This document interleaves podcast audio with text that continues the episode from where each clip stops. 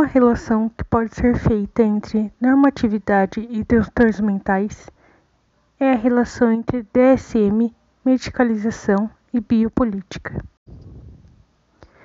O filósofo e médico francês Georges Canguilhem, em sua publicação O Normal e o Patológico, de 1943, defende que o normal e o anormal são definidos por estatísticas relativas, questionando então Seria o estado patológico apenas uma modificação quantitativa do estado normal? Ele acaba por afirmar então que doença seria apenas uma variação quantitativa de um padrão, esse padrão que seria considerado como referência para definir o que seria normal ou não.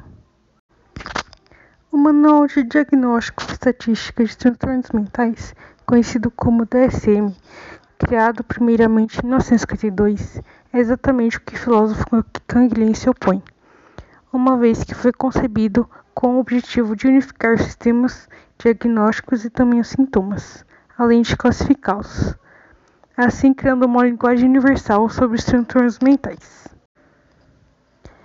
O propósito do DSM é facilitar o estabelecimento de diagnósticos mais confiáveis dos transtornos mentais, como ele explica em seu próprio prefácio. O DSM-5 o mais recente, também é um instrumento para a coleta e comunicação de estatísticas da saúde pública sobre taxa de morbidade e mortalidade dos transtornos mentais.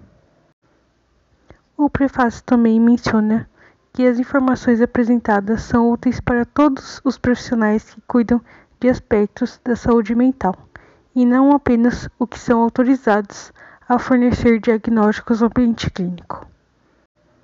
Na mão de profissionais não tão capacitados e instruídos, o DCM pode se tornar um risco aos pacientes, uma vez que não pode ser utilizado como fonte única de conhecimento, visto que o manual busca auxiliar o reconhecimento dos transtornos mentais, mas não pode substituir uma abrangência que o diagnóstico clínico pode fornecer.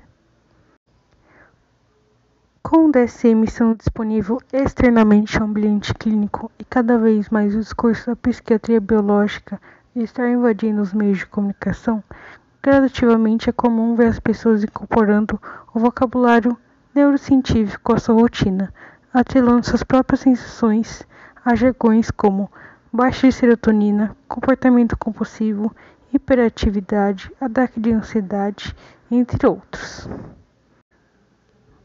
Por este motivo, Ignacio Nardi, em seu artigo A Medicalização como Estratégia Biopolítica, afirma que mesmo que as pessoas não consumam psicofármacos, elas funcionam de uma forma muito próxima àqueles que consomem, produzindo narrativas semelhantes, pois afinal estão escritas no mesmo território de pertencimento. E como tudo isso pode ser relacionado ao conceito de biopolítica, um conceito de Foucault?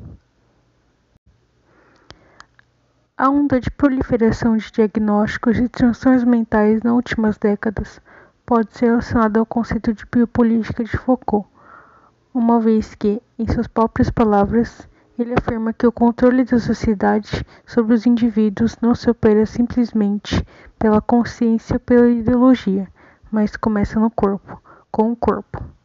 O corpo é uma realidade biopolítica. O dispositivo da medicalização faz parte da biopolítica. Ele age conformando modos de ser, instaurando uma nova normalidade, a normalidade medicalizada.